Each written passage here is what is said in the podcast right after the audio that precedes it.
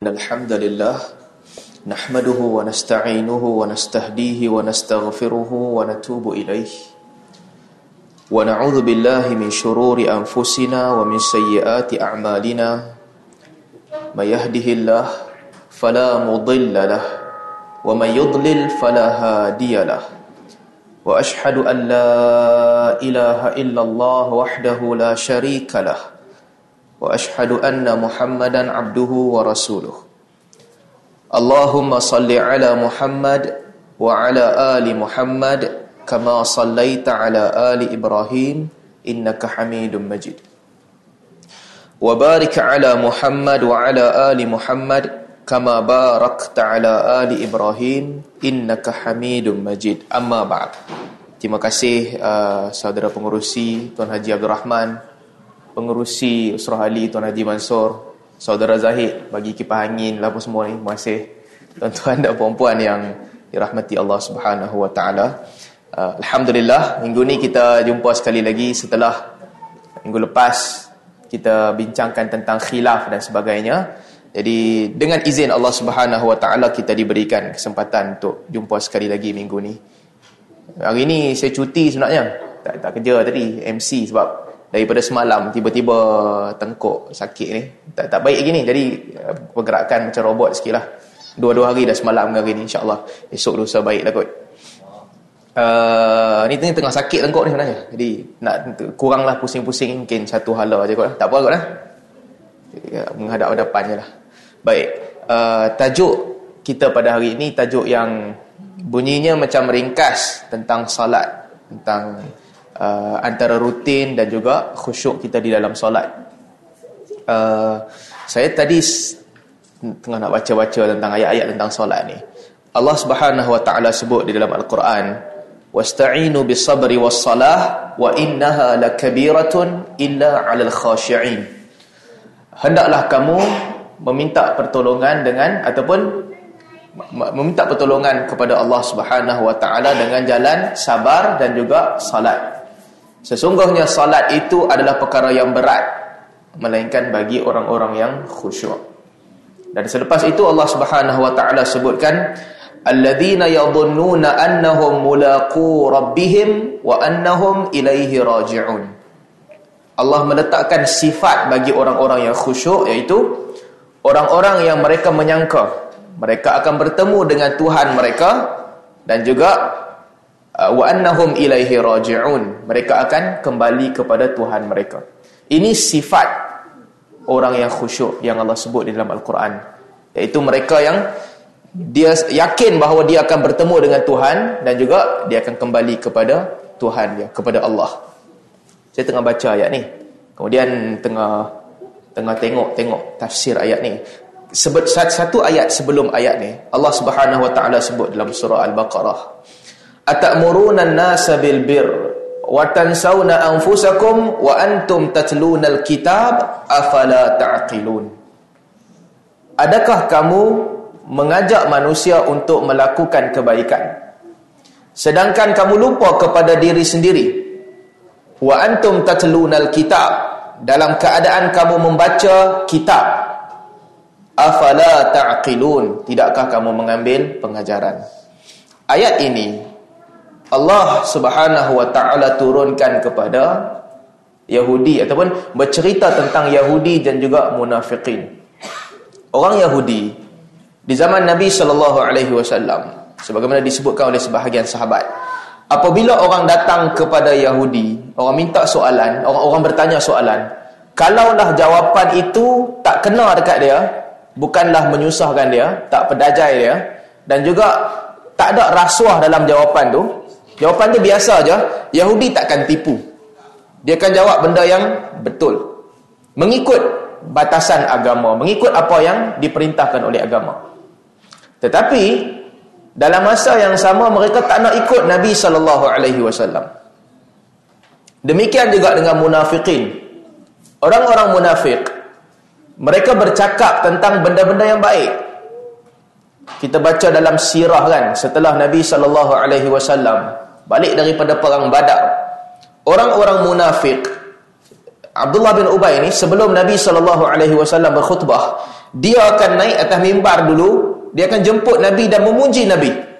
Beritahu wahai orang Madinah telah datang kepada kamu seorang Nabi mengeluarkan kamu daripada kesesatan membawa kamu kepada petunjuk Allah. Itu ciri munafik.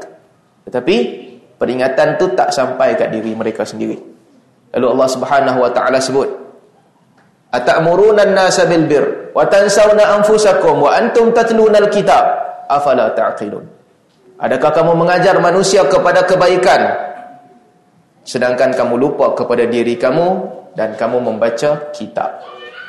Tuan-tuan, saya bila baca tafsiran ayat ini, para ulama apabila mereka mentafsirkan ayat ini, mereka menyebut banyak benda tentang ancaman yang Allah Subhanahu Wa Taala janjikan kepada orang yang bercerita tentang agama. Kepada orang yang memberi nasihat kepada orang, orang yang berceramah, berkhutbah dan sebagainya. Bila baca-baca banyak besar ancaman Allah Subhanahu Wa Taala. Saya nak kongsi ni dululah sebelum kita masuk tajuk ni. Abu Darda radhiyallahu anhu, seorang sahabat Nabi. Abu Darda ni seorang sahabat Nabi yang dia dekat dengan dia dia banyak beribadat. Ha? Hidup dia banyak dihabiskan dengan beribadat. Kalau kita baca dalam hadis kan kisah di mana Salman Al-Farisi radhiyallahu anhu pergi ke rumah Abu Darda radhiyallahu anhu. Dia jumpa Ummu Darda, isteri kepada Abu Darda dalam keadaan yang selekeh dan sebagainya, tak kemas. Lalu Salman tanya kepada Ummu Darda, kenapa engkau berpakaian begini, nampak tak kemas? Ummu Darda kata, Abu Darda ni dia tak ada hajat dah kepada aku, dia tak perlukan aku. Hidup dia sentiasa beribadat, jadi aku siap elok ke, tak elok ke, sama je, tak ada beza. Lalu Salman pergi, duduk di rumah Abu Darda. Dia minta izin nak duduk rumah Abu Darda. Uh, Abu Darda jamu makanan kepada dia. Lalu Salman kata, kau kena makan sekali, baru aku makan. Abu Darda kata, aku puasa. Kemudian Salman kata, tak. Kalau kau tak puasa, aku pun tak makan. Sehinggalah kau berbuka puasa, kau makan, baru aku makan. Lalu Abu Darda pun buka puasa dan dia makan. Kemudian, berlalulah hari itu sehingga waktu malam. Waktu malam, apabila Abu Darda nak bangun untuk solat, Salman tahan dia. Tidur dulu. Kemudian dia nak bangun lagi. Salman tahan dia. Tidur dulu. Sehinggalah, dah lepas 2 per 3 malam, barulah Salman benarkan dia dia bangun dan dia solat keesoknya Salman Al-Farisi radhiyallahu anhu sebut kepada Abu Darda radhiyallahu anhu wa inna li'ainika 'alaika haqq wa li nafsika wa li zawjika 'alaika haqq wa li nafsika 'alaika haqq fa'ti kulli dhi haqqin haqqahu. Mata engkau ada hak terhadap diri engkau. Isteri engkau ada hak terhadap diri engkau. Jiwa engkau ada hak terhadap diri engkau. Maka hendaklah engkau beri kepada setiap orang hak masing-masing hak mata untuk berehat hak isteri untuk mendapat layanan dan juga hak untuk diri dia sendiri. Jadi Abu Darda adalah seorang sahabat Nabi sallallahu alaihi wasallam yang banyak menghabiskan masa untuk beribadah. Kata Abu Darda radhiyallahu anhu la yafqahu ar-rajul kullal fiqhi hatta yaqtu an-nas fi dhatillah thumma yarji'u ila nafsihi fayakunu laha ashaddu maqtan. Kata Abu Darda tidaklah seorang lelaki ataupun seorang manusia itu menjadi faqih dengan sebenar-benar faqih. Dia itu dia memahami ilmu agama.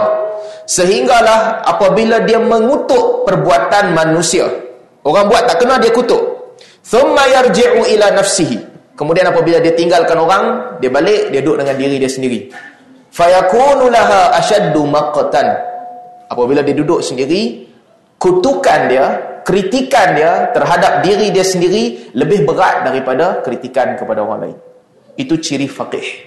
Kadang-kadang kita lah saya uh, orang-orang lain yang yang berceramah ni kita kadang-kadang kita cakap kita kritik kita nampak yang orang buat tu banyak. Tapi sehingga kita lupa diri kita sendiri. Itu kata Abu Darda. Tidak ada orang menjadi faqih melainkan begitu sifatnya. Sehingga para ulama berbeza pandangan. Kalau seseorang dia tak boleh jaga diri dia daripada dosa, dia, dia buat juga dosa tak boleh nak elak. Boleh tak dia nak bagi nasihat kepada orang lain? Sebahagian ulama mereka kata tak boleh. Tetapi Imam Malik rahimahullah meriwayatkan daripada guru dia Rabi'ah Rabi'ah meriwayatkan daripada Sa'id bin Jubair radhiyallahu anhu kata Sa'id bin Jubair "Law kana al-mar'u la ya'muru bil ma'ruf wa la yanha 'anil munkar hatta la yakuna fihi syai' ma amara ahadun bi ma'ruf wa ma naha ahadun 'anil munkar." Uh, Sa'id bin Jubair kata, kalaulah seseorang tidak boleh menyeru kepada yang ma'ruf, tidak boleh mencegah kepada yang munkar, melainkan sehingga mereka tak ada langsung buat benda munkar. Kata Sa'id bin Jubair, kalaulah begitu, maksudnya tak ada orang boleh menyeru kepada perkara yang ma'ruf. Imam Malik rahimahullah apabila dia ulas, kata Imam Malik, sadaqa man dhal ladhi laysa fihi syai' Imam Malik kata, mana ada orang yang dia tak pernah buat dosa. Maksudnya, menyeru kepada yang ma'ruf itu perlu, mencegah kepada yang mungkar itu juga perlu menjadi kewajipan bagi orang yang berilmu.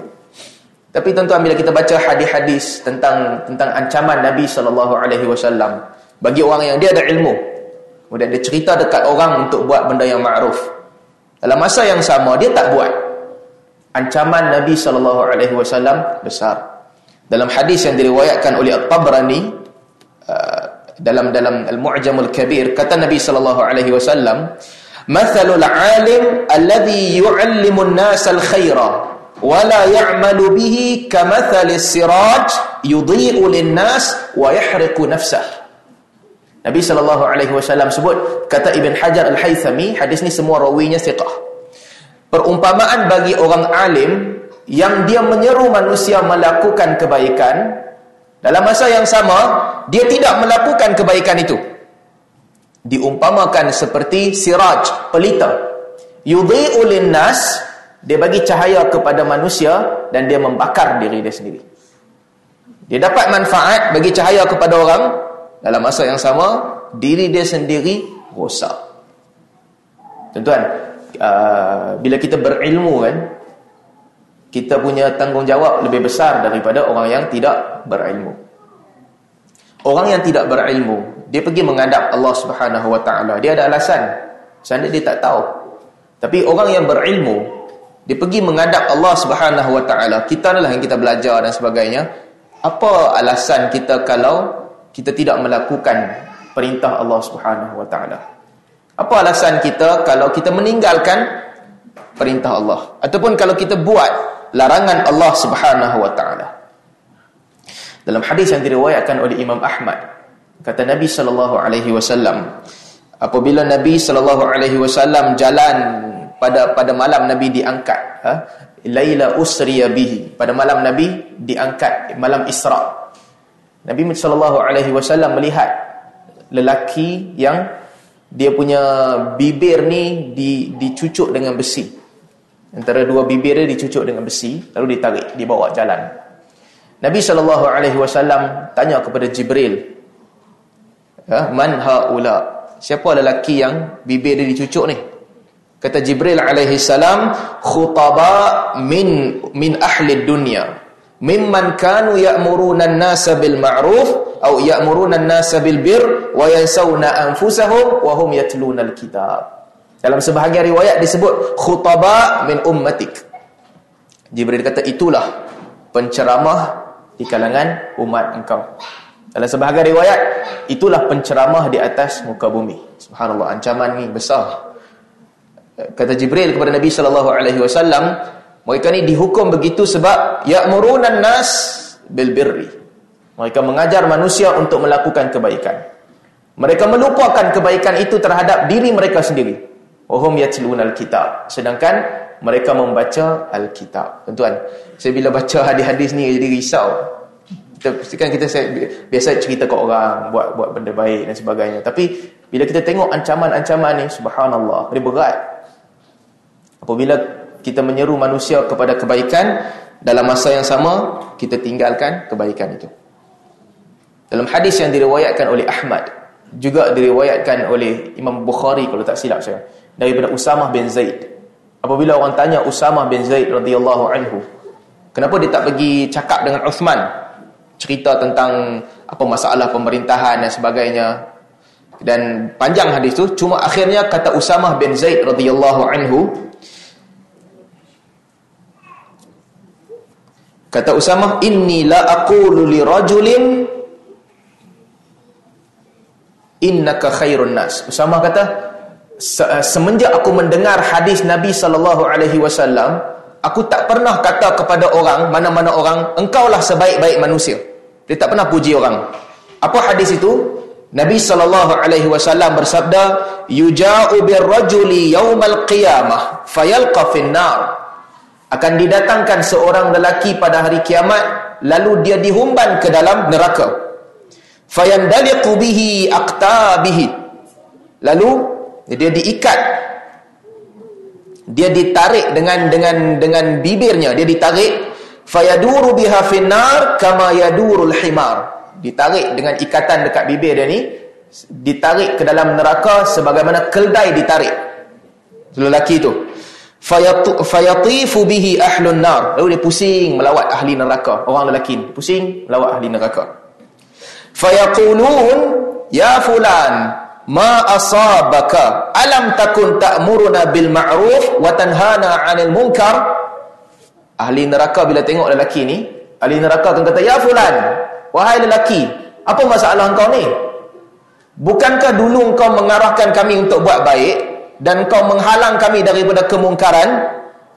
Fayaqul kuntu amurukum bil ma'ruf wala atihi. Wa anhaakum 'anil munkar wa ataituhu. Dan kita kata dulu aku menghalang kamu daripada benda yang ma'ruf. Aku menyuruh kamu buat benda yang ma'ruf. Tapi aku sendiri tak buat. Dulu aku menghalang kamu daripada melakukan kemungkaran. Tapi aku sendiri buat. Subhanallah tuan-tuan. Azab bagi orang yang apabila dia mengetahui kebenaran dia meninggalkan kebenaran itu Ibnu Abbas radhiyallahu anhu Ad-Dhahhak menyebutkan orang datang kepada Ibnu Abbas lalu orang tanya kepada Ibnu Abbas Inni uridu an amura bil ma'ruf wa anha 'anil munkar. Lelaki ni datang kepada Ibnu Abbas, dia kata, "Wahai Ibnu Abbas, aku nak jadi penceramah." Kita Ibn Abbas, aku nak menyeru manusia untuk buat benda baik dan meninggalkan benda mungkar. Qala au balagta dhalika? Ibn Abbas kata, engkau dah sampai ke tahap itu untuk menyeru orang buat baik, menghalang orang buat mungkar. Lelaki itu kata, ya aku dah sampai dah. Kata Ibn Abbas radhiyallahu anhu, pertama sekali kena kau kena baca tiga ayat Allah di dalam Al-Quran, tiga ayat ni. Yang pertama kata Ibnu Abbas, "Atamuruna an-nasa bil birri wa tansawna anfusakum wa antum tatluna al-kitab." Ahakamta hadhihi ayat yang kita baca tadi. Adakah kamu menyeru manusia untuk melakukan perkara ma'ruf, meninggal uh, wa tansawna anfusakum? Kamu lupakan diri kamu sedangkan kamu membaca kitab. Ibnu Abbas kata, "Ahakamta hadhihi?" Ayat ni kau dah kuasai ke belum? Lelaki tu kata tak, tak lagi. Kemudian Ibnu Abbas bacakan ayat, Ya ayyuhalladzina amanu lima taquluna ma la taf'alun? Kabura maqtan 'inda Allah an taqulu ma la taf'alun? Wahai orang-orang beriman kenapa kamu bercakap benda yang kamu tak buat? Sesungguhnya amat besar kebencian di sisi Allah bagi orang yang dia eh, an taqulu ma la taf'alun orang yang dia cakap benda yang dia tak buat. Ibn Abbas tanya ahakamta hadhihi? Ayat ni kau dah kuasai dah Laki tu kata tak belum lagi. Kemudian Ibn Abbas bacakan ayat ketiga, "Wa ma uridu an ukhalifakum ila ma anhaakum anhu. In uridul islaha mastata'tu wa ma taufiqi illa billah." Aku tidaklah wa ma uridu an ukhalifakum ila ma anhaakum anhu. Benda-benda yang aku larang kamu ni bukan aku nak buat, aku sendiri pun tak buat. In uridu illa al-islaha mastata'tu yang aku seru ini adalah untuk melakukan kebaikan sekadar kemampuanku. Wa ma taufiqi illa billah. Dan tidak ada yang menyempurnakan ataupun menyempurnakan urusan itu memberi taufik melainkan Allah. Ini kata Syuaib kepada kaum dia. Ibnu Abbas tanya ahakamta hadhihi? Ayat ni kau dah buat dah. Maksudnya kalau kau larang orang kau sendiri tak boleh buat langsung. Lelaki itu kata belum lagi kata Ibnu Abbas selepas itu fabda bi nafsik kau start dengan diri kau sendiri lepas tu kau pergi cakap dengan orang lain demikian juga kata Ibrahim An-Nakhai radhiyallahu anhu tuan-tuan Ibrahim An-Nakhai seorang alim besar dia boleh cerita masalah fiqh tak ada masalah dia boleh cerita masalah fiqh pakar fiqh Dia boleh cerita tentang hadis sahih dan dhaif, tak ada masalah. Itu bidang dia dia boleh cerita. Di depan mata dia ilmu berkumpul. Dia boleh cakap je apa dia nak cakap. Tetapi bila orang minta kat dia untuk bercerita, berceramah. Kata Ibrahim An-Nakhai rahimahullah, "Inni ra'ak la akrahul qasas li thalathi ayat." Aku membenci untuk bercerita ke orang sebab tiga ayat ni. Bila aku bacakan tiga ayat ni, aku rasa macam aku tak nak bercerita ke orang. Kita kan tiap-tiap hari terus cerita kadang-kadang Allahu Akbar. Kalau Allah nak azab kita dekat, dekat sangat Allah boleh azab kita. Sebab ancaman bagi orang-orang yang dia bercerita tentang kebaikan tapi dia sendiri tak buat. Muslim bin Amr rahimahullah disebut dalam syair dia ma aqbahat tazhid min wa'id yuzhidun nas wala yazhad alangkah buruknya orang yang buat-buat zuhud perkataan dia ucapan dia cara jalan dia min wa'id daripada orang yang memberi nasihat. Pemberi nasihat yang buat-buat zuhud. Yuzhidun nas wala yazhadu. Dia ajak orang untuk zuhud. Ala kadarlah makan ala kadarlah pakai ala kadarlah hidup. Wala yazhadu. Dia sendiri tak zuhud. Dia ajak orang untuk miskin susah. Dia sendiri tak buat itu. Dia tak buat gitu. Law kana fi tazhidihi sadiqan adha wa amsa baituhu al masjid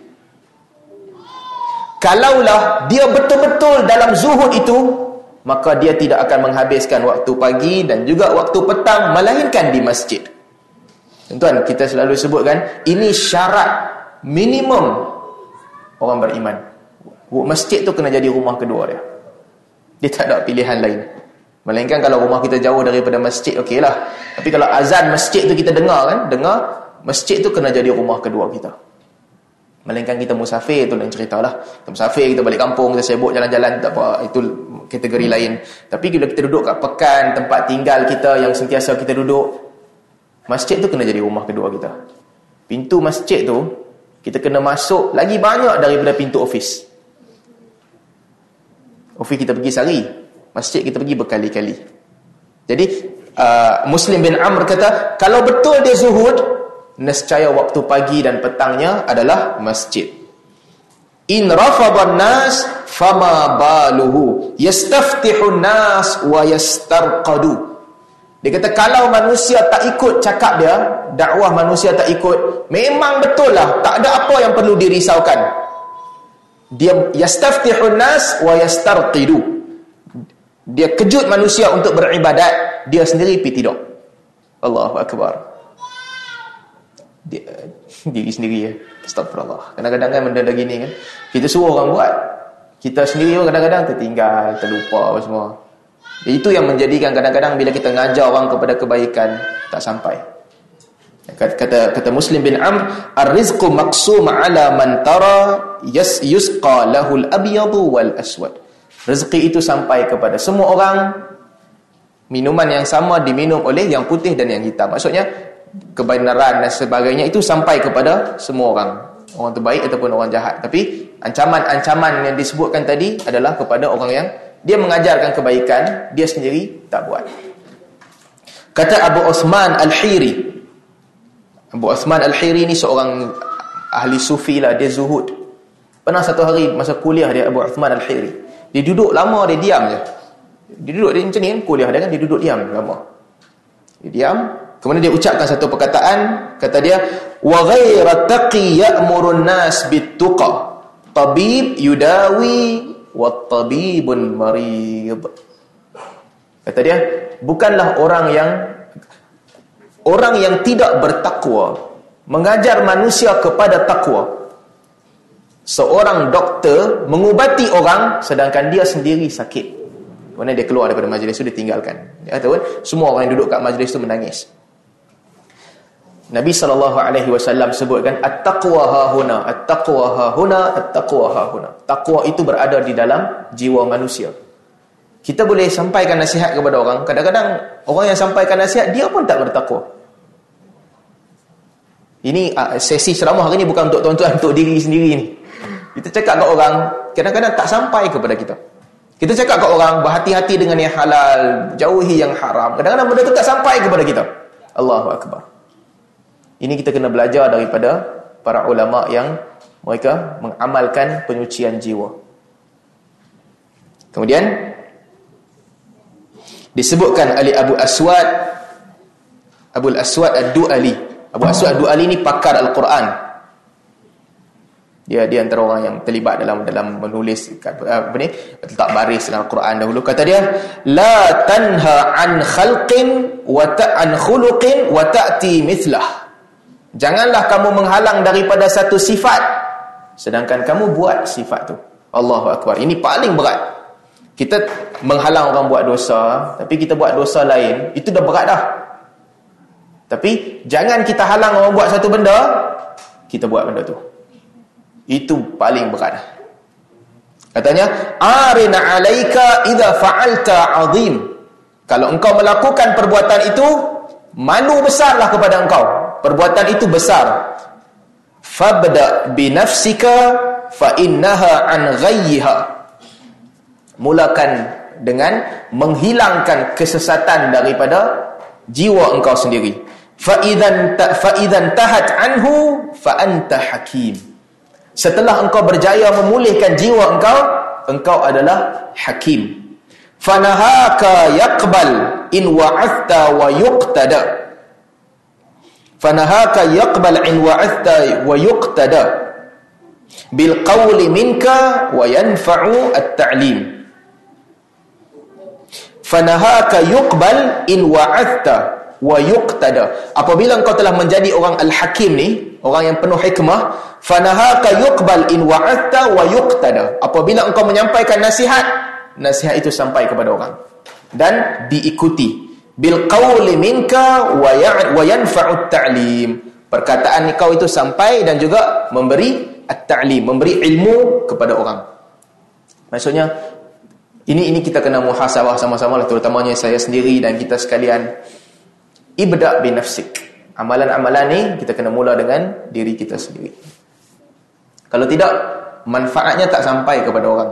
Sebab tu kalau kita tengok para masyayikh yang hebat-hebat kan, ulama-ulama besar, kadang-kadang perkataan mereka bukannya lancar seperti orang lain. Bahasa mereka bukanlah kemas seperti bahasa penceramah. Intonasi suara mereka bukanlah hebat seperti penceramah-penceramah besar, tetapi perkataan mereka itu meninggalkan kesan kepada orang. Kan? Orang-orang yang besar alim-alim orang alim yang hebat. Perkataan tu meninggalkan kesan. Sebab apa? Sebab mereka mulakan dengan jiwa mereka daripada jiwa yang bersih yang jauh daripada uh, dosa dan sebagainya mereka sampaikan nasihat. Lalu bila nasihat itu sampai kepada orang dia sampai dengan kemas. Masuk ke jiwa orang yang mendengar itu. Jadi ini nasihat untuk kita bersamalah terutamanya saya sendiri dan, dan kita sekalian. Kita kena banyak bertaubat kepada Allah Subhanahu Wa Taala. Ya banyak istighfar banyak minta ampun kepada Allah dan sebagainya. Kadang-kadang kita terlepas banyak benda yang kita terlepas pandang selagi mana Allah Subhanahu Wa Taala tutup aib kita Allah pelihara diri kita kita tutup aib kita sendiri. Kan? Kalau kalau Allah buka aib kita Allah tunjukkan apa yang kita buat apa yang kita fikir apa yang kita cakap kepada orang lain tak ada orang akan menghormati kita. Tapi apabila Allah tutup kita pun kena tutup dan kita kena usaha untuk cuba mendekatkan diri kepada Allah, menjauhi dosa dan sebagainya. Nabi sallallahu alaihi wasallam selalu berdoa apa nama? Lupa.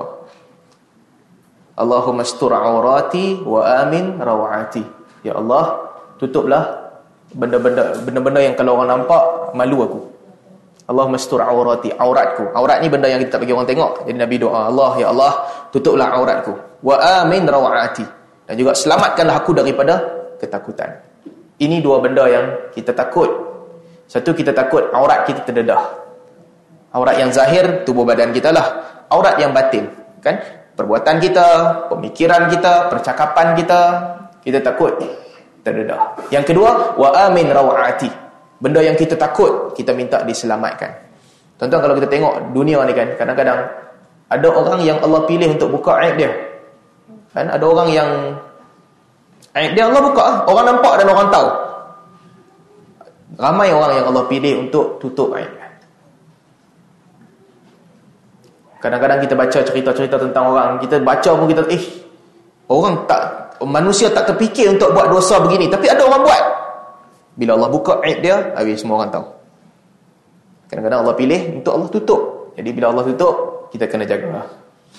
Dan Nabi sallallahu alaihi wasallam juga pesan, "Man satara man satara musliman satarahu Allah yaumal qiyamah." Sesiapa yang menutup aib orang lain, Allah tutup aib dia. Jadi selain daripada kita cuba untuk menghindari dosa dan sebagainya, kita tutup jugalah aib orang lain. Ini balasan ni kita tak nampak. Kadang-kadang kita rasa macam seronok bila kita boleh buka aib orang. Tapi Allah Subhanahu Wa Taala berkuasa untuk mendedahkan aib kita pada bila-bila masa. Baik, kita sambung baru masuk bab-bab khusyuk sikit ni. Dalam solat, saya nak cerita bab ni ringkas je lah. Tengkuk tak baik lagi ni. Nanti tengkuk baik kita sambung. Tentu dalam solat ni, manusia dia ada banyak banyak tahap lah dia dia solat. Pertama sekali, ada manusia yang dia solat kerana terpaksa. Dia takut dia takut macam-macam lah. Ada orang dia takutkan Allah. Solat tu dia bukan nak buat solat sebab dia suka solat. Tapi dia kerana, eh kalau tak buat ni berdosa besar ni. Lalu dia pun bersolat juga. Itu salah satu daripada ikhlas. Ha? Bila kita buat sesuatu kerana kita takutkan Allah ataupun kita mengharapkan balasan pahala daripada Allah Subhanahu Wa Taala itu ikhlas. Sebahagian orang sufi kata tak tu tak ikhlas lagi. Ikhlas maksudnya dia tak mengharapkan balasan langsung. Bukan begitu. Tak. Kalau kita harap daripada Allah ataupun kalau kita takut kepada Allah itu dah ikhlas dah. Ada orang melampau, mereka kata tak boleh minta doa supaya dapat ganjaran kebaikan. Sebenarnya agama tak begitu. Nabi sallallahu alaihi wasallam selalu berdoa, Allahumma inni as'alukal jannah wa ma qarraba ilaiha min qaulin wa amalin. Ya Allah, aku mohon kepada Engkau syurga dan juga benda-benda yang mendekatkan aku kepada syurga daripada perkataan dan perbuatan. Wa a'udzu bika minan nar wa ma qarraba ilaiha min qaulin wa amalin. Dan aku minta ya Allah jauhkan aku daripada neraka dan segala yang membawa aku kepada neraka daripada perkataan dan juga perbuatan. Allahumma inni as'aluka an taj'ala kulla qada'in qadaitahu li khairan. Dan aku minta ya Allah supaya engkau menjadikan setiap qada' yang datang kepada aku semuanya baik. Jadi Nabi saw doa minta syurga. Boleh. Ada di kalangan manusia dia solat. Tujuan dia solat itu bukan kerana dia harap syurga ataupun dia takut azab Allah dan sebagainya, sebab dia memang suka solat. Dia sendiri dia tak boleh hidup tanpa solat. Saya ingat kebanyakan orang kan apabila dia mula solat, lama kelamaan dia solat dia tak jadi kerana harap balasan dah. Solat itu sebagai cara hidup dia. Kita kalau solat lima waktu sehari semalam kan, 10 tahun, 20 tahun, 30 tahun. Yang yang lebih berumur lama lah dia solat, yang kurang berumur kurang lah sikit. Solat lama sampai sampai satu tahap kita rasa kita tak boleh bayangkan macam mana hidup aku kalau aku tak solat satu hari. Tak tak boleh bayang. Kan kadang-kadang kita rasa kalau kita keluar pergi mana-mana kan, solat isyak kita terlambat. Allah tak kita rasa tak tenteram, jiwa kita rasa ish ada benda belum sempurna lagi hari ini. Solat isyak kita belum belum kena lagi. Dia bila orang melazimi solat, dia dia sampai begitu, tahap begitu. Perempuan lainlah dia memang ada cuti, dia boleh berehat. Laki kalau yang selalu solat, kita tak boleh. Macam mana hidup aku kalau sehari aku tak solat? Tak boleh bayang. Jadi siapa-siapa yang dia sampai tahap dia begitu kan, ah, dia tak jadi munafik, dia tak boleh jadi munafik. Itu pintu kepada khusyuk. Wa innaha lakabiratun illa 'alal khashi'in. Allah sebut tadi. Berat solat ini melainkan kepada orang-orang yang khusyuk. Jadi apabila manusia dia sampai ke tahap solat itu bukan lagi berat kepada dia. Dia bukan buat solat kerana terpaksa, dia buat kerana dia memang nak buat, dia suka. Maka bila sampai ke tahap itu dia tergolong di kalangan al-khashi'un, orang-orang yang khusyuk kepada Allah asasnya. Nabi sallallahu alaihi wasallam sebut dalam hadis yang diriwayatkan oleh Al-Imam An-Nasa'i rahimahullah, "Hubbiba ilayya minad dunya an-nisa wat-tib wa ju'ila qurratu 'aini fi salah." Diberikan rasa cinta kepada aku an-nisa wat-tib. Aku suka kepada perempuan, Nabi kahwin sembilan perempuan dan Nabi suka kepada wangian. Nabi dapat banyak wangian yang baik Nabi selalu pakai kasturi dan sebagainya. Wa ju'ila qurratu aini fi shalah wa ju'ila qurratu aini fi shalah. Dan dijadikan solat itu sebagai penyejuk mataku. Solat itu pententeram jiwa. Ini sifat Nabi sallallahu alaihi wasallam. Sebab tu Nabi sallallahu alaihi wasallam, Nabi solat malam sehingga bengkak kaki Nabi sallallahu alaihi wasallam. Apabila isteri Nabi tanya, ataupun pada sahabat tanya, "Kenapa Nabi solat sampai begitu?" Nabi kata tak bolehkah aku menjadi hamba Allah yang bersyukur. Jadi solat itu sebagai benda yang menjadikan jiwa tenteram. Tentuan ibadat ni kan, solatlah terutamanya. Bila kita mula nak buat, dia berat. Solat fardu okeylah kita dah selesai solat fardu. Mungkin bagi orang yang dia nak mula solat jemaah kan. Kalau kita mula nak solat jemaah, kita rasa berat. Ada orang dia akan rasa, ish, mana boleh lima kali pergi masjid? Susah oh. Sebab sebab dia tak buat. Bila dia buat, buat, buat. Mula-mula berat. Tapi apabila lama kelamaan, itu jadi rutin dia. Itu jadi cara hidup dia. Dia tak boleh kalau dia tak solat jemaah. Dia rasa ada benda tak kena. Dia mesti kena solat jemaah. Demikian juga dengan solat-solat sunat. Kalau menjadi rutin dia kan. Tiap-tiap pagi sebelum subuh, dia mesti solat dua rakaat sebelum subuh. Dia sampai Mula-mula susah kot. Tapi lama-lama, dia akan jadi rasa seolah-olah dua rakaat tu kalau dia tak buat, hancurlah hari dia. Ada benda rosak daripada jiwa dia, daripada hari dia. Bangun nak pergi masjid, dah terlambat. Dia kena cepat juga sebab dia nak solat dua rakaat.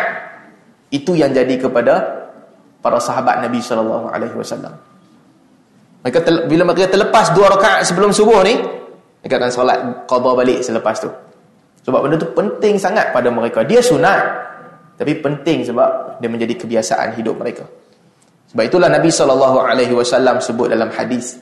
Oh, bagi orang yang dia selalu bangun tahajud dan dia dah bagi tahu diri dia untuk bangun tahajud lalu dia tertidur Allah bagi kat dia pahala yang sama kadang-kadang kita dengar cerita-cerita manusia kan sebahagian manusia sakit teruk dia sakit dia tak sedar dan sebagainya tapi waktu waktu dia bangun waktu solat dia bangun kita tak tahulah wallahu a'lam. Betul tak betul cerita kita tak tahu. Kalau tengok di YouTube kan ada cerita muazzin kan, muazzin yang dia tak sedar. Dia tak sedar tapi bila waktu waktu azan dia, akan azan. Sebab hidup dia dia sentiasa azan, bila masuk waktu solat je dia akan azan. Ada orang cerita tentang orang yang dia tak sedar, tapi bila waktu solat je dia akan dia solat. Ada orang dia nyanyuk, tapi tak time solat dia tak nyanyuk. Ada orang dia lupa ingatan. Dia tak tahu apa pun. Tapi time baca Quran dia tak lupa. Dia boleh baca.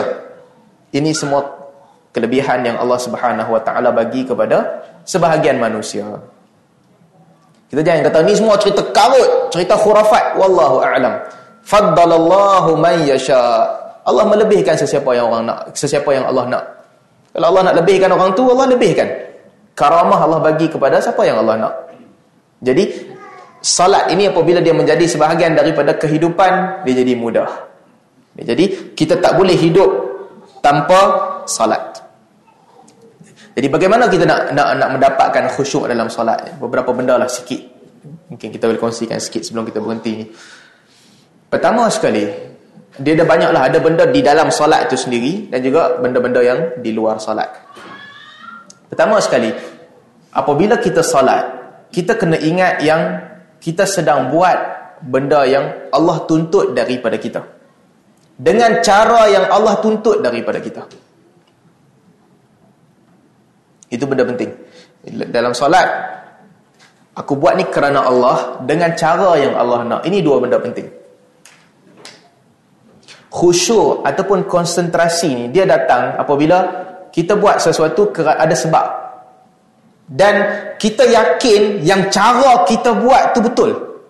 Tak kira lah manusia ni agama apa sekalipun tapi dia jadi. Kalau dia buat tu bersebab dan dia yakin yang dia buat tu betul konsentrasi dia akan penuh. Bayangkan kalau kita tengok cerita-cerita dulu kan, zaman-zaman Sami Buddha dulu, dia boleh tak makan sampai dia mati. Dia boleh tahan diri dia dengan dengan sangkaan dia dia sedang beribadat, dia tahan betul sampai dia mati, dia boleh tak tahan. Dia dia boleh tak makan langsung. Sebab apa? Dua sebab. Satu, dia buat tu bersebab. Dia buat itu, dia yakin yang itu mendekatkan dia kepada Tuhan. Dia buat itu, dia yakin itu memberi kebaikan kepada diri dia. Dan yang kedua, dia buat itu dengan cara yang dia tahu Tuhan minta itu daripada dia. Konsentrasi manusia akan jadi kuat pada ketika itu. Ini jiwa manusia. Tak kira orang tu agama apa sekalipun. Dia Muslim ke, dia Kristian ke, dia Hindu ke, dia Buddha ke, dia apa ke. Apabila seseorang dia beribadat, dia yakin yang dia buat itu untuk Tuhan dia dan dia yakin cara dia buat ibadat itu adalah cara yang dituntut oleh Tuhan dia konsentrasi dia kuat kadang-kadang kita tak boleh fikir kenapa pengikut-pengikut agama-agama terdahulu kan mereka boleh betul-betul berkonsentrasi dalam ibadat. Ini dua sebab betul ya dua sebab asas. Jiwa dia bersedia. Sahabat Nabi sallallahu alaihi wasallam Khubaib radhiyallahu anhu Uh, dalam tahun keempat hijrah apabila Nabi sallallahu alaihi wasallam hantar ada satu kaum yang masuk Islam datang kepada Nabi sallallahu alaihi wasallam minta ya Rasulullah hantar orang mai baca Quran kepada kami. Nabi hantar 10 orang sahabat antara 10 orang sahabat ni Zaid bin Dathina dan juga Khubaib dan dan dan 8 orang yang lain sebahagian riwayat kata uh, Marsad Marsad bin Abi Barsad Al-Ghanawi ketua mereka sebagai riwayat kata orang lain Nabi hantar 10 orang ni pergi Nabi hantar mereka ditahan oleh Bani Huzail. Bani Huzail kata, kamu serah diri, kami bawa kamu balik ke Mekah, tinggal dengan musyrikin. Tapi kalau kamu lawan, kami bunuh kamu. Tujuh orang lawan. Lawan-lawan tujuh orang, enam orang mati. Seorang lagi hilang. Lagi tiga orang ni, uh, Khubaib, Zaid bin Dasinah dan seorang lagi ni, mereka kata, okey, kami, kami menyerah diri, kami tak lawan. Bila serah dia, Quraisy tangkap mereka. Quraisy tangkap mereka, Seorang kata aku tak percaya, dia lawan. Keluarkan pedang dia lawan, lalu dia mati. Jadi Quraisy tangkap dua orang sahabat Nabi, Khubayb dan Zaid bin Dathina, balik ke Mekah. Abu Sufyan ketika tu dia tak Islam lagi. Dia datang kepada Khubayb. Dia tanya kepada Khubayb, "Nak tak kalau Muhammad duduk kat sini, kami seksa Muhammad, kami lepaskan kau?" Khubayb kata, "Aku tak nak, aku duduk di rumah aku, Muhammad kena duri sekalipun. Apatah lagi Muhammad diseksa, aku tak nak." Abu Sufyan kata aku nak bunuh engkau. Khubaib kata okey, bagi aku solat dua rakaat dulu. Abu Sufyan kata solat. Dia pun solat dua rakaat. Lepas dia solat dua rakaat, dia doa ya Allah himpunkan mereka, hancurkan mereka, musnahkan mereka. Dia doa, kemudian Abu Sufyan bunuh dia. Kata Khubaib dalam sebahagian riwayat Khubaib menceritakan kepada orang, aku nak solat panjang, tapi aku takut kalau aku solat panjang nanti dia ingat aku solat panjang sebab aku takut jadi aku tak nak orang ingat begitu, aku aku pendekkan solat aku dua rakaat itu, lalu dia bunuh aku.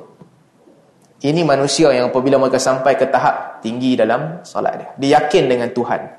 Jadi tuan-tuan, asasnya ni dua benda yang kita sebut tadi. Dia yakin dia buat kerana Allah dan juga mengikut cara yang Allah nak. Niat kan, kita selalu belajar tentang niat kan.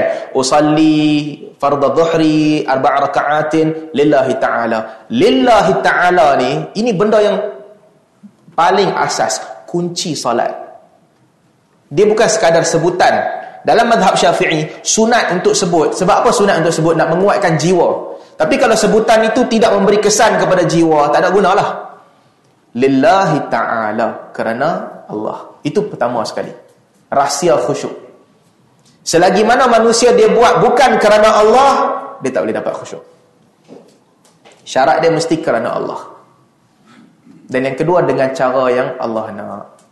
Cara ni berdasarkan ilmu lah manusia belajar. Kadang-kadang yang kita belajar tu salah. Tapi kerana kita yakin yang tu yang betul, khusyuk datang. Kalau kita tengok ajib perbezaan madhab kan sebagai contoh. Ada madhab tempat letak tangan berbeza, cara angkat takbir berbeza, banyak benda yang berbeza. Tetapi khusyuk sampai kepada semua orang ni. Orang mazhab maliki pun khusyuk, mazhab syafi'i pun khusyuk, hanafi pun khusyuk, hambali pun khusyuk. Sebab apa? Sebab bagi orang-orang yang bila dia buat, dia tahu yang benda dia buat ni betul.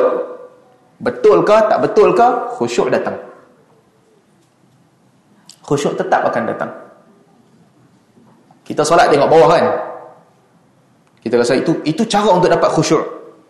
Madhab lain pula kata, tak hadis tengok bawah ni tak sahih. Tengok mana pun tak apa. Dia tengok merata. Kita mungkin, kita boleh kata, oh, dia ni solat tak khusyuk ni. Siapa kata tak khusyuk? Boleh jadi dia khusyuk lebih daripada kita. Kita solat tak bergerak banyak.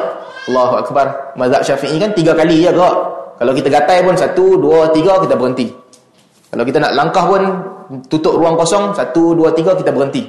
Ada orang kita tengok gerakan dia banyak. Allahu Akbar tengok TV orang masa umrah kan? Dia betul jubah dia tarik dia punya serban apa semua. Kita mungkin kata dia ni tak khusyuk pun tak belum tentu dia tak khusyuk. Pada dia dia dianggap gerakan tu tak batalkan tak batalkan solat tak salah. Khusyuk belum tentu hilang daripada dia imam-imam besar pun kadang-kadang gerakan mereka banyak siapa nak kata mereka tak khusyuk tak mereka khusyuk jadi kita buat itu mengikut kehendak kepada Tuhan dan kita kena yakin yang kita buat itu macam Tuhan nak kita buat. Tuan-tuan, sebab tu saya saya tak apa gemar dengan dengan cara kita belajar tentang solat ni. Belajar solat, dia tak boleh seperti kita belajar matematik. Oh, rukun ada 13. Dia kena satu. Okay, ni first, satu, dua, tiga, empat. Masa dia solat tu, dia duduk ingat. Okay, takbir dah settle. Al-Fatihah dah settle, rukuk dah settle, cukup 13. Okay. Assalamualaikum warahmatullahi Assalamualaikum warahmatullahi Dia tak boleh gitu. Solat tak boleh begitu. Dia tak boleh kira-kira. Solat tak jadilah kira sebab kita buat selalu dia, dia jadi rutin. Haji benda ni selalu jadi. Orang pergi haji, dia duk kira rukun. Dia boleh buat checklist lagi. Okay, rukun pertama settle, rukun kedua settle, rukun ketiga settle. Dia jadi kira-kira. Kita nak dapat khusyuk, ibadat tu kita tak boleh kira-kira gitu. Kita tak boleh buat macam matematik. Apabila kita beribadat, kita kena ingat yang kita sedang buat ini macam Allah nak kita buat. Allahu Akbar. Bila kita angkat takbir, dalam jiwa kita, kita kena tahu, ini cara yang Allah nak daripada aku. Dia jangan fikir, okay, ini rukun pertama, satu, okay, one down. Yang kedua pula, dia tak boleh gitu. Dia kena, perbuatan dia tu, ini cara yang Allah nak. Apabila kita baca Al-Fatihah, dia kena tahu ini yang Allah nak daripada aku. Kalau kita baca hadis-hadis tentang solat kan, subhanallah. Kita ucap alhamdulillah rabbil alamin. Allah akan kata hamadani abdi. Hamba aku memuji aku.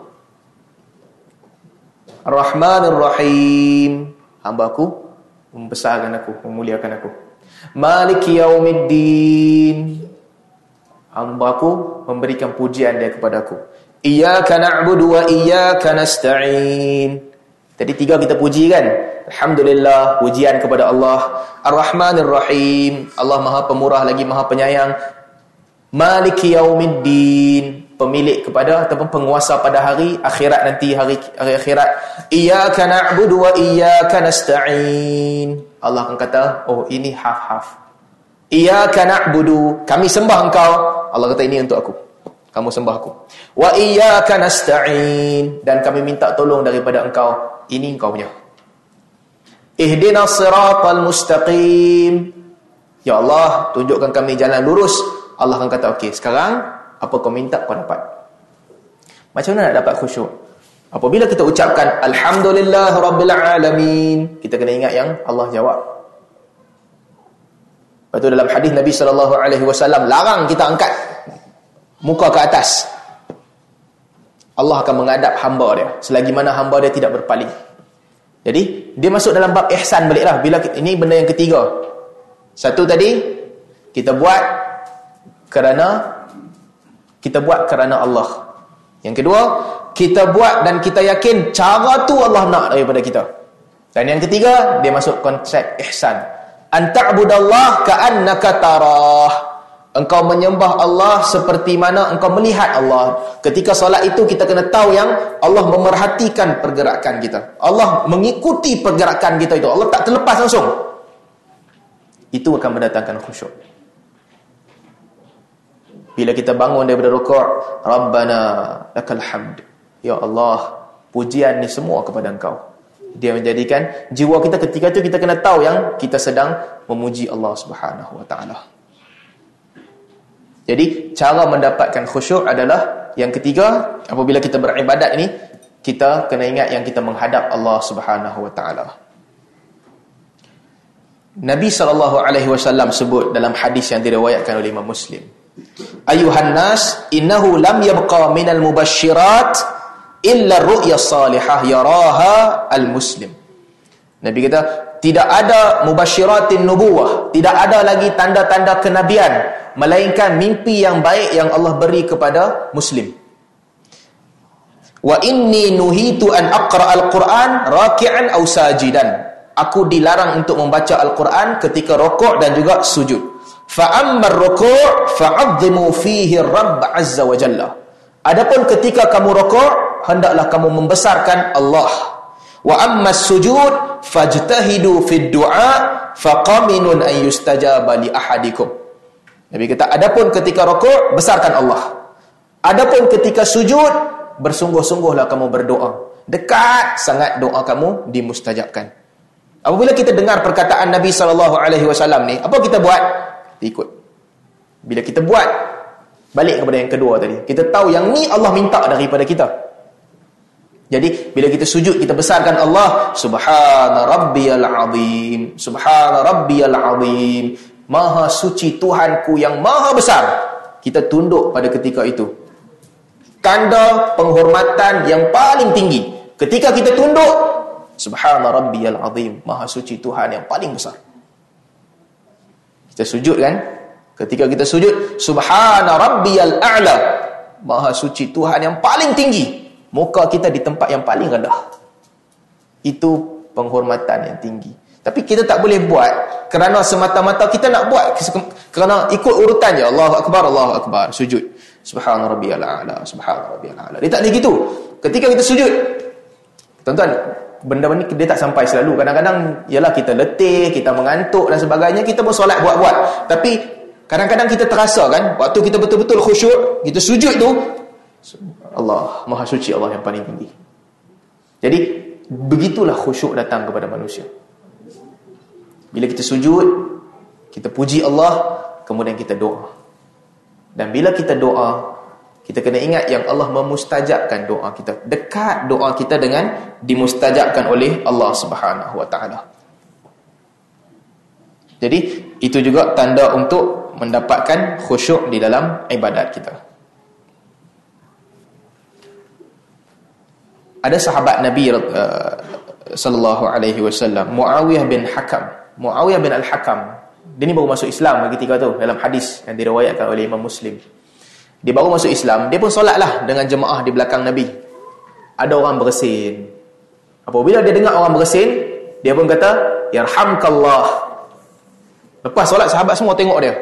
Dia kata apa masalah yang aku buat ni? Kemudian Nabi panggil dia. Nabi tanya dia engkau kan yang ucap yarhamkallah tadi? Dia kata betul aku ucap.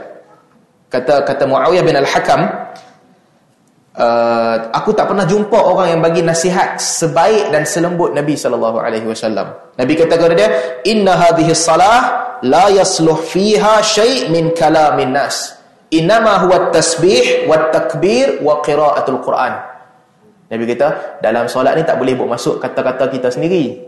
Dalam solat ini adalah tasbih, takbir dan juga baca Al-Quran. Oh dia kata okeylah, gitu. Muawiyah bin Al-Hakam apa nasihat Nabi? Jangan masuk kata-kata sendiri. Kata-kata sendiri itu apa? Yarhamkallah. Puji Allah juga. Tapi itu bukan perkataan solat. Tak boleh masuk. Kemudian dia tanya Nabi, Ya Rasulullah, kami ni baru masuk Islam. Ada di kalangan kami orang yang jumpa bomoh. Boleh tak? Nabi kata jangan buat.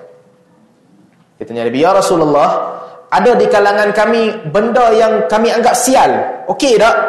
Nabi kata benda tu dah memang dalam jiwa manusia. Nak buat gimana? Tak boleh buang. Tapi jangan jadikan hidup kamu itu disebabkan sial. Kamu takut nak buat apa-apa. Kadang-kadang kan gitu, sial ni kita tak boleh elak. Kita ada kita rasa satu benda bagi kesan tak elok pada kita, kita tak boleh elak. Perasaan tu dia ada. Tapi Nabi kata wala yasuddannakum. Janganlah kerana perasaan itu kamu dihalang daripada nak hidup macam biasa. Kita uh, beli rumah baru. Beli rumah baru, sekali kena rompak. Dua kali kena rompak. Kita berasa, ah, ada benda tak kena rumah ni, aku jual rumah ni. Itu tak apa. Dia tak sedap jiwa, dia jual rumah tu, tak apa.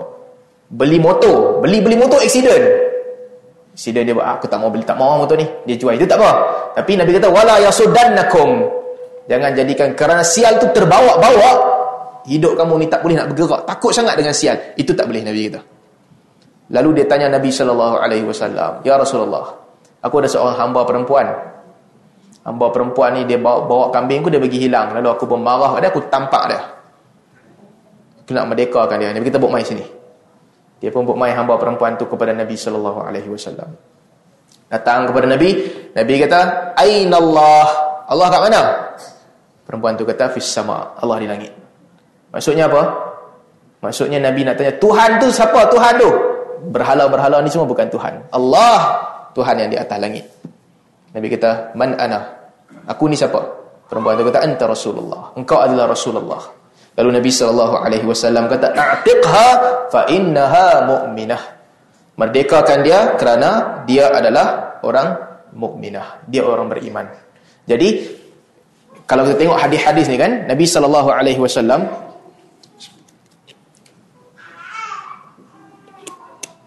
Wih, sejam lebih juga kan.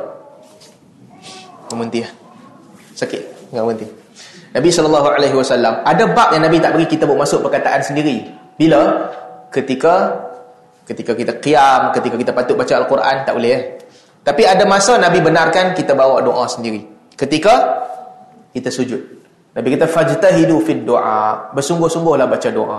Para ulama khilaf lah. Sebahagian ulama kata dia kena doa dia kena apa nama doa yang ada dalam nas sahaja dan sebagainya. Tapi ala kulli hal apabila Nabi sallallahu alaihi wasallam benarkan dia boleh baca apa sahaja doa yang dia nak ketika sujud.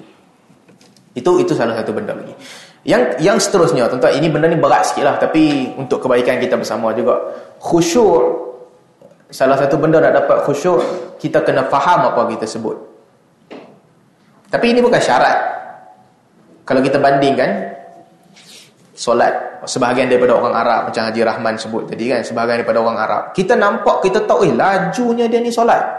Bila cerita bercerita dengan kawan-kawan Arab kan kadang-kadang waktu solat tu lah dia mengantuk dia letih dan sebagainya. Sedangkan dia faham kita tak faham. Belum tentu khusyuk kita kurang daripada dia tak? Belum tentu. Boleh jadi orang tak faham pun khusyuk juga kalau kita pergi ke Mekah kan ketika solat di Masjidil Haram, ramai orang yang kita tahu dia tak faham Arab, tapi dia boleh menangis ketika imam baca Al-Quran. Khusyuk tu sampai. Cuma salah satu cara nak menguatkan khusyuk kita, kita kena faham apa kita buat. Apa kita baca kita kena faham. Sebab itu kata Imam Syafi'i rahimahullah, bahasa Arab ni wajib tahu sehingga ke tahap kita faham apa kita sebut. Tentu yang tak faham lagi ni kena bagi faham jugalah. Pergi kelas ke apa ke kena bagi faham. Benda yang kita ulang selalu, kita takkan lupa. Saya mula-mula hafal maksud perkataan solat. Maksud bahasa Arab tak bagus lagi pun. Tingkatan satu, tingkatan dua. Tak kerti Arab pun. Tapi ha, hafal lah. Ini maksud Al-Fatihah. Ini maksud Qul huwallahu ahad. Ini maksud Qul a'udhu birabbin nas. Ini maksud bacaan ketika sujud, ketika rukuk. Walaupun bahasa Arab kita tak bagus pun, kita kena cuba bagi faham juga. Apa yang kita ucap. Kena bagi faham. Itu yang menjadikan mudah untuk memudahkan kita khusyuk di dalam ibadat kita. Apabila kita faham, tadabbur ucapan itu penting. Kita kena ingat yang kita berinteraksi dengan Allah Subhanahu Wa Taala bukan dengan makhluk. Kan setiap kali kita solat kita selalu ucap ketika kita duduk kan Allahumma ghfirli warhamni wajburni wahdini warzuqni. Ya Allah, ampunkan aku, rahmati aku, mudahkanlah urusan aku, bagilah petunjuk kepada aku dan bagi rezeki kepada aku. Setiap kali duduk kita baca kan. Kalau kita boleh tadabbur, faham maksudnya kan? Bila kita baca setiap kali itu kita kena ingat yang kita berdoa kepada Allah. Allahumma ghafirli, ya Allah ampunkan aku. Warhamni, rahmati aku. Wajbur wajburni, permudahkan urusan aku. Wahdini, tunjukkan kepada aku warzuqni, bagi rezeki kepada aku. Ini dulu banyak kali saya selalu sebut dengan kawan-kawan kan. Kadang-kadang bila sampai satu tahap, kita rasa hidup kita dalam tekanan ni, oh rezeki kita mungkin nak kena potong. Kita kena buang kerja ke, apa-apalah rezeki kita rasa kena potong. bila mula nak rasa rungsing, bila mula nak rasa macam tak tenteram, satu benda kita kena ingat. Setiap kali kita salat, kita doa, warzuqni ya Allah, bagi rezeki kepada aku. Setiap kali solat, setiap rakaat kita doa benda yang sama. Takkan dah Allah Subhanahu Wa Taala tak bagi kita? Bila kita minta, minta, minta ni, kita kena raja mengharapkan. Mengharapkan daripada Allah. Dia kena yakin Allah akan bagi kepada dia. Jadi itu fungsi kita solat. Kita dok minta ya Allah bagilah rezeki kepada aku, bagilah rezeki kepada aku, bagilah rezeki kepada aku. Lepas tu kita takut pula. Bila rezeki nak kena potong, ish, macam mana nak hidup ni? Tak tak tak tak, tak lepas nak hidup. Patutnya orang mukmin tak boleh begitu. Allah Subhanahu wa taala sebut in tuqridullaha qardan hasanan yudha'ifhu lakum wa yaghfir lakum. Kalau kamu pinjamkan kepada Allah, Allah akan ganti balik dan bagi berkali ganda kepada kamu. Janji Allah. Itu janji Allah. Manusia kalau janji dengan kita, orang yang kita percaya, dia janji, ah, tak apalah kau pergi buat kerja ni, lepas kau siap kerja ni, aku bagi kau gaji sekian, sekian, sekian. Kita percaya. Walaupun dia tak bagi lagi. Tapi kerana kita tengok latar belakang dia, dia tak pernah tipu, kita boleh percaya apatah lagi Allah Subhanahu wa taala. Allah janji kamu korbankan untuk Allah, Allah balas balik. Wa ma ahsantum wa in ahsantum ahsantum li anfusikum. Kalau kamu buat baik, buat baik itu kepada diri kamu. Allah janji kat kita. Kemudian kita doa, ya Allah bagilah kat aku, bagilah kat aku benda ni. Kalau kita tak yakin dengan pemberian Allah tak patutlah. Dah tak wajar. Jadi bila kita doa, kita juga kena yakin yang Allah Subhanahu Wa Taala akan bagi kepada kita.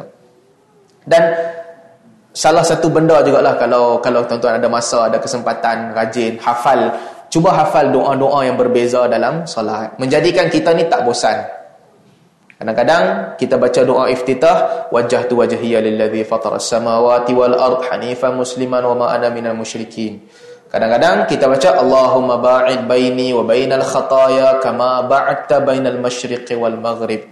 Kadang-kadang kita baca doa-doa lain yang diajarkan oleh Nabi sallallahu alaihi wasallam. Ha? Antara yang diajarkan Subhanakallahumma wa bihamdik wa tabarakasmuk wa ta'ala jaduk wa la ilaha ghairuk. Masalan. Kadang-kadang bila bangun malam Nabi sallallahu alaihi wasallam baca Allahumma rabb Jibril wa Mikail wa Israfil fatir as-samawati wal ard. Uh, mana doa ni? Alimul ghaibi wasyahadah anta tahkum baina ibadika fi makanu fi makanu yakhtalifun. Kita baca doa begini. Tuan-tuan doa-doa ni lupa. Tapi bila mai solat baru kita ingat balik. Biasalah kan? Tapi kita cuba hafal uh, doa-doa yang berbeza supaya kita tak bosan. Kita tukar-tukar. Kadang-kadang kita baca tasyahud at-tahiyatul mubarakatus salawatut tayyibatul lillah. Kadang-kadang kita baca at-tahiyatu lillah was salawatu wat tayyibat Kadang-kadang kita baca at-tahiyatu lillah, az-zakiyatu lillah, was-salawatu wat-tayyibat. Jadi bila kita hafal banyak, kita akan ada banyak pilihan jadi lambatlah sikit nak bosan. Kalau tak boleh hafal banyak, hafal satu. Hafal satu pun tak ada masalah. Jadi itu antara benda yang boleh kita lakukan untuk menjadikan khusyuk datang dalam salat kita. Jadi saya ingat setakat ni dululah uh, untuk hari ni, sejam lebih. Kalau ada soalan kita kita buka soalan sikit sebelum sebelum berhenti.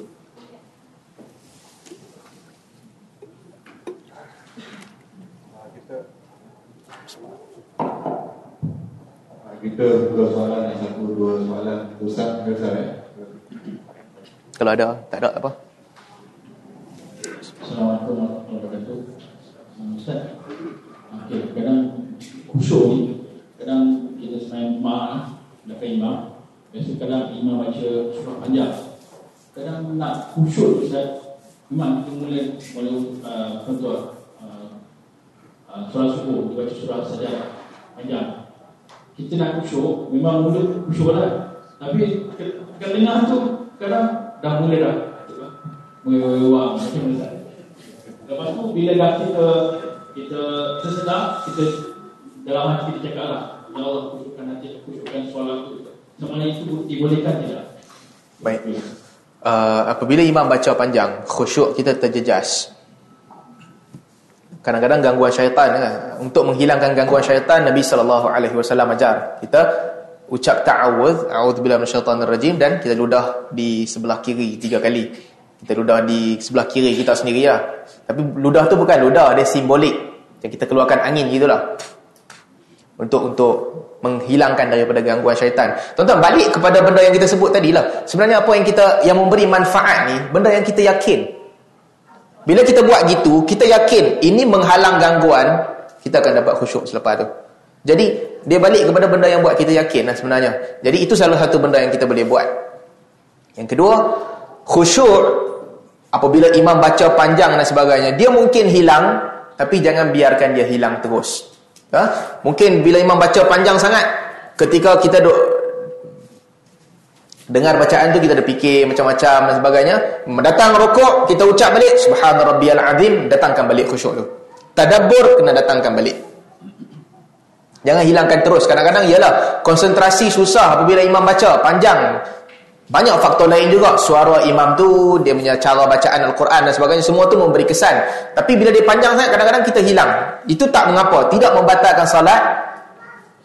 Datangkan balik khusyuk tu. Bila kita mula rokok, Start balik Subhana Rabbiyal Azim Ya Allah Tuhan yang maha besar Bila kita bangun daripada rukuk Rabbana lakal hamd Ya Allah Segala pujian ini adalah semua kepada engkau Bila kita sujud Subhana Rabbiyal A'la Maha suci Tuhanku yang paling tinggi Jadi Kena tarik balik khusyuk tu Jangan biarkan dia hilang terus Kadang-kadang manusia ini kemampuan kita terbatas. Kita letih, kita mengantuk, imam tu baca panjang sangat, kita tak faham.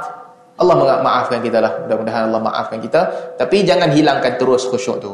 Ha? Kena datangkan. Antara benda yang kita boleh buat juga. Solat ni. Solat ni kan benda yang syaitan cukup suka kacau kita ketika kita solat. Nabi SAW solat pun syaitan kacau. Nabi ikat syaitan. Nabi ikat. Kemudian Nabi kata aku nak tunjuk kepada kamu. Cuma aku teringat doa Sulaiman supaya Allah bagi kelebihan ni kepada Sulaiman je. Nabi pun tak tunjuk kepada orang. Nabi ikat syaitan kat tiang masjid. Jadi antara benda yang kita boleh buat juga ketika kita nak solat tu cuba kosongkan otak kita daripada benda-benda lain. Kalau ketika tu kita duk ingat benda lain, masuk solat masa tu lah benda tu nanti mai balik. Ajaib kadang-kadang kan hilang kunci kereta, cari-cari-cari tak jumpa. Time solat masa tu baru kita teringat, oh letak kat sini rupanya. Duk cari berapa lama tak ingat. Masuk solat je terus ingat semua benda. Itu gangguan menghilangkan khusyuk kita. Jadi salah satu cara dia nak solat itu betul-betul bersedia untuk solat. Kita kosongkan otak kita. Tuan-tuan, kalau kita jalan kaki kan, sambil jalan kaki tu mungkin kita boleh zikir siap-siap. Subuh bagus lah. Subuh kan tak panas. Jadi kalau kalau rumah kita katakan 100 meter, 200 meter daripada daripada masjid kan. Jadi sementara kita jalan pergi masjid tu, kita kalau kata kalau boleh zikir tu bagus. Kan zikir-zikir yang Nabi ajar. Contohnya Nabi ajar la ilaha illallah wahdahu la syarikalah lahul mulk wa lahul hamd wa huwa ala kulli syai'in qadir. Nabi ajar 100 kali. Jadi sementara nak sampai masjid tu 100 meter, 200 meter, kalau rumah sebelah masjid susah sikitlah. Dia pun bacalah 100 kali subhanallah la ilaha illallah wahdahu la syarikalah lahul mulk lahul hamd wa huwa ala kulli syai'in qadir. Cukupkan 100 kali. Jadi bila dia sampai masjid, Ketika itu otak kita ni dipenuhi dengan zikir je. Ingat Allah saja. Jadi ketika kita solat, susahlah benda-benda lain nak datang. Sebab sebelum solat itu otak kita tidak disibukkan dengan benda lain. Itu antara cara dia. Bila nak pergi solat, bersedia untuk solat. Sebab itulah Nabi SAW selalu memperbaharui wuduk. Antara maghrib dengan isyak, wuduk tak batal pun Nabi perbaharui juga. Itu menjadikan kita, membantu kita untuk khusyuk. Daripada wuduk tu kita tahu perbuatan ini membawa kepada solat. Jadi aku dah bersedia untuk solat. Lepas tu kita solat. Jadi kosongkan otak kita. Ketika nak solat tu jangan fikir banyak benda lain. Bila kita fikir, ha, itulah yang akan datang ketika kita dalam solat. Wallahu a'lam.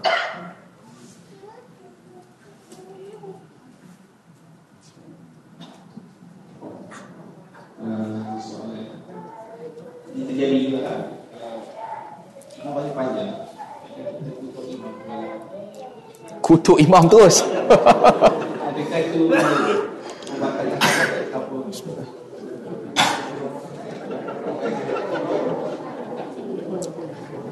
Imam baca panjang. Kita dalam hati kita celaka tu imam ni. Solat Jumaat lah, solat Jumaat. kita aku, kita apa ni punya panjang? Kadang-kadang kita fras Dat, datang solat subuh kita duk ingat imam nak baca wal faj walayalil ash tiba-tiba imam start alif lam mim. Dia start alif lam mim kita pun Allah panjang ya hari ni. Aduh. Dia sampai gitu main maghrib. Maghrib kadang-kadang pendek sangat kan? Uh, kita, bila imam start idza jaa nasrullah kita tahulah pendek. Rakaat kedua kan lagi pendek daripada pertama.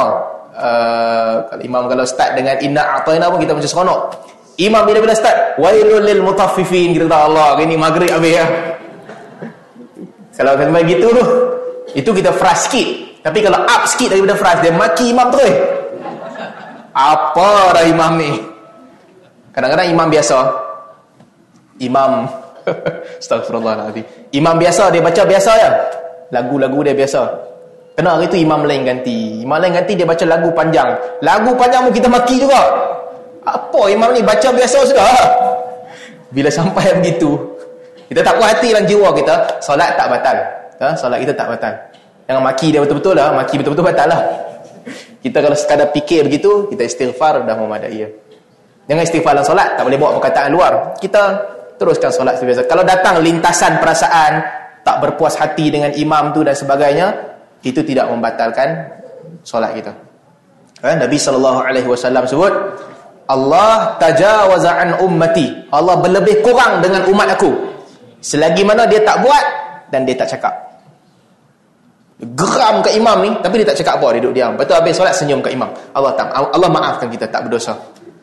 Tapi lepas solat kita pergi maki imam tu kita berdosa lah itu pun tak batal solat kita. Jadi dalam solat kalau datang perasaan tak puas hati dengan imam, tak apa, teruskan solat.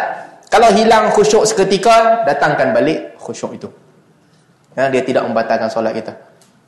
Cuma itulah kalau kalau apa ni kita boleh boleh nasihatkan imam apa kadang-kadang masa itu bukan masalah utama dia, masalah lebih besar imam di sini dia solat laju. Kan kita biasa rokok lama sebab Bahasa Arab kan bukan bahasa kita. Lidah nak nak pusing, nak buat turn, U-turn balik, lambat. Jadi kita nak baca tu lambat. Orang Arab, bahasa dia, lidah dia dia fleksibel, dia cepat. Imam tu laju kadang-kadang. Kes begini sama juga. Kena ikut imam. Ha? Apabila imam kabbara fakabbiru. Dia pun angkat takbir, kita kena angkat takbir. Dia rokok, kita kena rokok. Dia kata waladhalin, kita kata amin. Dia kata sami Allahu liman hamidah, kita kata rabbana lakal hamd. Kita kena ikut dia. Tapi kalau dia cepat sangat mungkin kita boleh bagi tahu kat dia. Kami ni bahawa ini bukan bahasa kami ni. Kalau boleh pelan sikit ke apa, ha, boleh bagi tahu dia. Tapi kalau dia tak ubah juga, kena ikut bagi sama dengan imam lah. Cubalah dapatkan khusyuk. Tak boleh nak baca uh, Rabbighfirli warhamni wajburni wahdini warzuqni. Tak boleh, tak cukup. Cukuplah sekadar Rabbighfirli, Rabbighfirli. Tak boleh juga nak bagi cukup subhana rabbiyal a'la bihamdi subhana rabbiyal a'la. Tak boleh nak cukup. Tak boleh tiga kali, sekali pun jadi ya. Tapi kena ikut imam. Jadi uh, ikut imam tu wajib. Kalau boleh nak betul imam, betul imam. Kalau rasa tak puas hati dengan imam tu, tak apalah. Simpan dalam jiwa, jangan beritahu kat imam tu. Allah maafkan kita. Wallahu a'lam. Kita punya doa akikah. Dalam dalam aku ada dalam uh, hujung uh, ayat tu wa awwalu minal muslimin. Aha. Wa awwalu wa wa ana awwalul muslimin. Aha. Tapi yang kita baca ni wa ana minal muslimin. Kenapa ayat wa awwalu tu dibuang daripada Baik.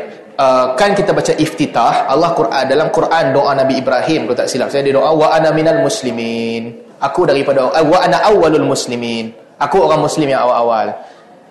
Kenapa kita baca wa ana minal muslimin? Itu ya sebab dia. Sama juga sebagaimana Hudzaifah radhiyallahu anhu dia mengajar doa kepada sahabat. Lalu dia ajar doa kepada orang lain, dia ajar Allahumma inni aslamtu wajhi ilaik wa fawwadtu wa fawwadtu amri ilaik wa aljahtu dhahri ilaik raghbatan wa rahbatan ilaik la malja wa la manja illa mink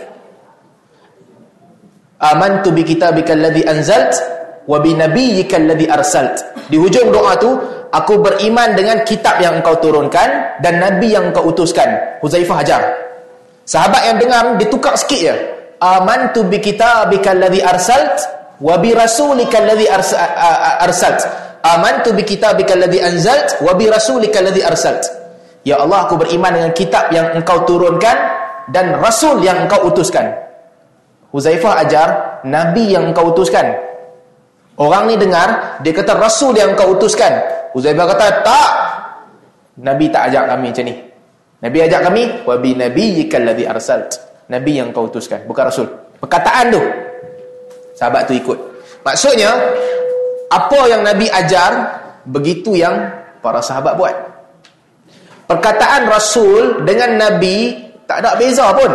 Tapi apabila nabi wasallam ajar sebut nabi kat sini depa sebut nabi kat sini sama juga dalam kes ni Nabi sallallahu alaihi wasallam apabila Nabi ajar doa iftitah, Nabi ajar wa ana minal muslimin. Kita pun baca wa ana minal muslimin. Dalam ayat Quran sebut wa ana awwalul muslimin.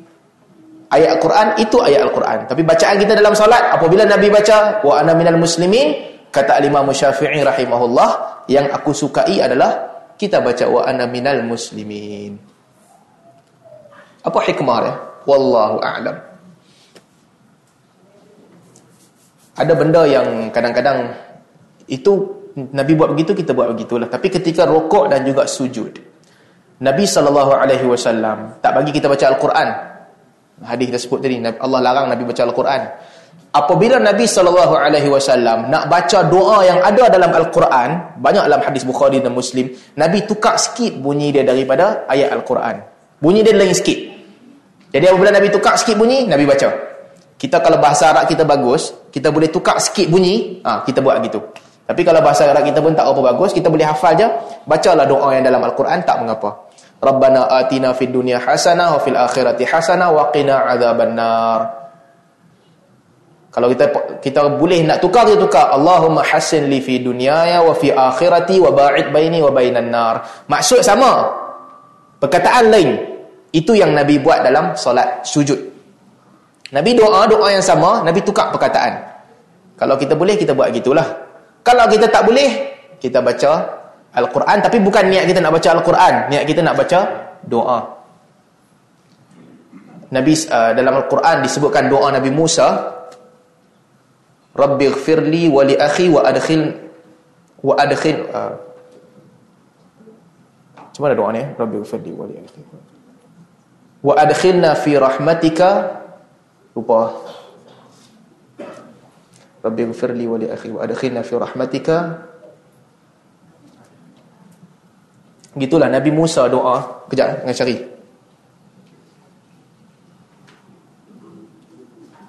dia bila mai time nak ingat ni time ni yang bagus lupa ni. Fi rahmatika Nabi Musa doa, Rabbi ghfir qala rabbi ghfirli wa li akhi wa adkhilna fi rahmatika wa anta arhamur rahimin. Ya Allah, ampunkan aku, ampunkan saudara aku ni uh, Harun wa adkhilna fi rahmatika. Bagi kami dua orang ni masuk dalam rahmat Engkau wa anta arhamur rahimin. Engkau Tuhan yang arhamur rahimin, yang paling pemurah. Itu doa Nabi Musa.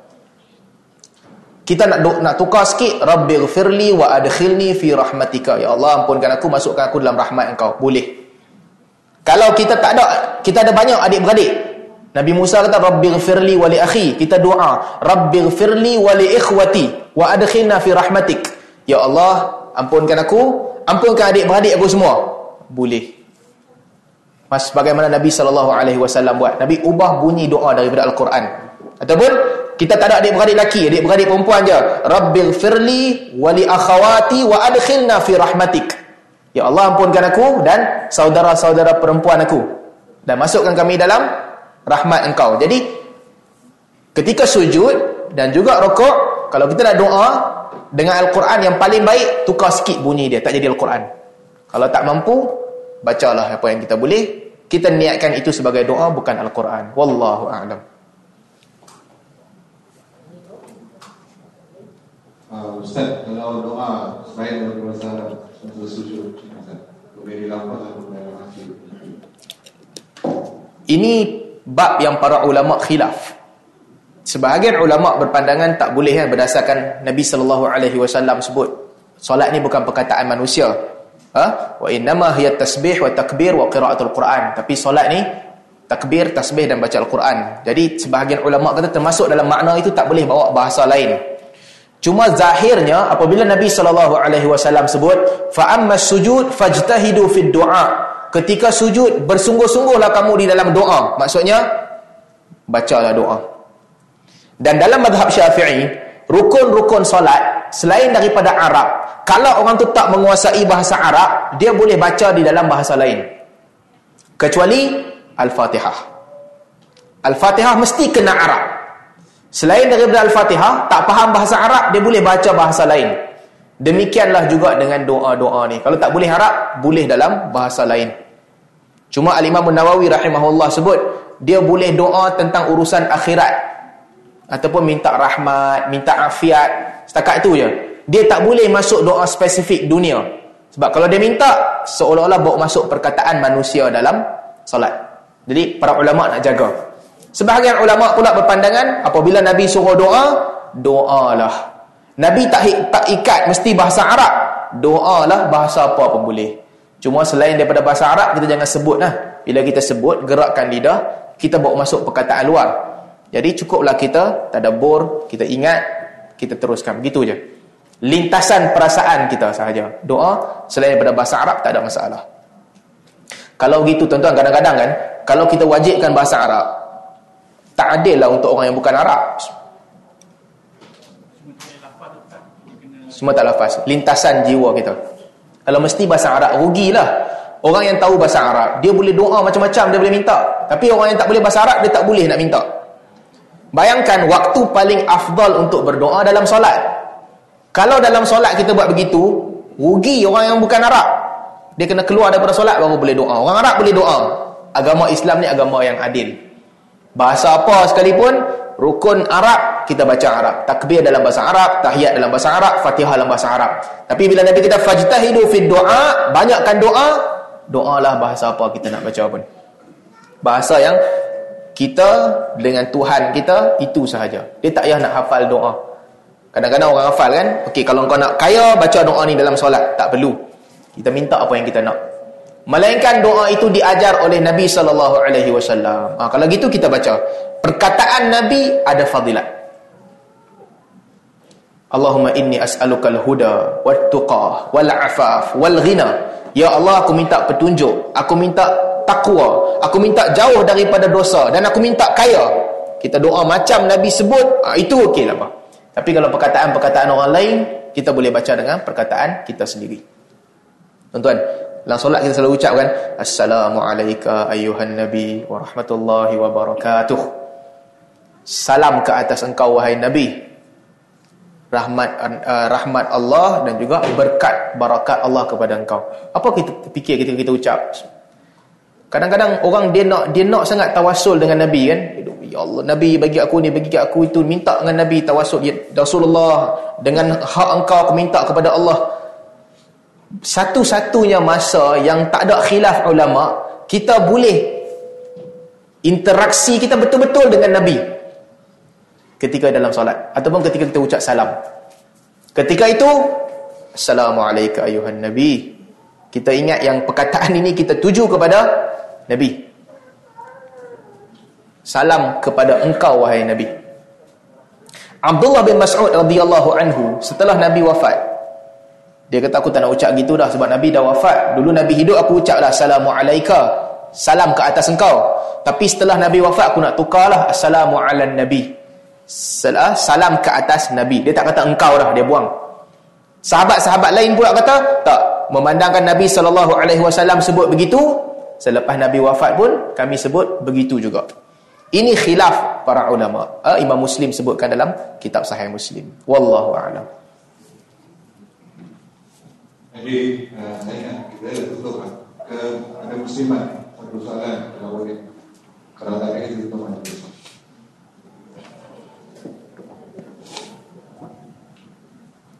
Tak ada? Uh, okay, Alhamdulillah.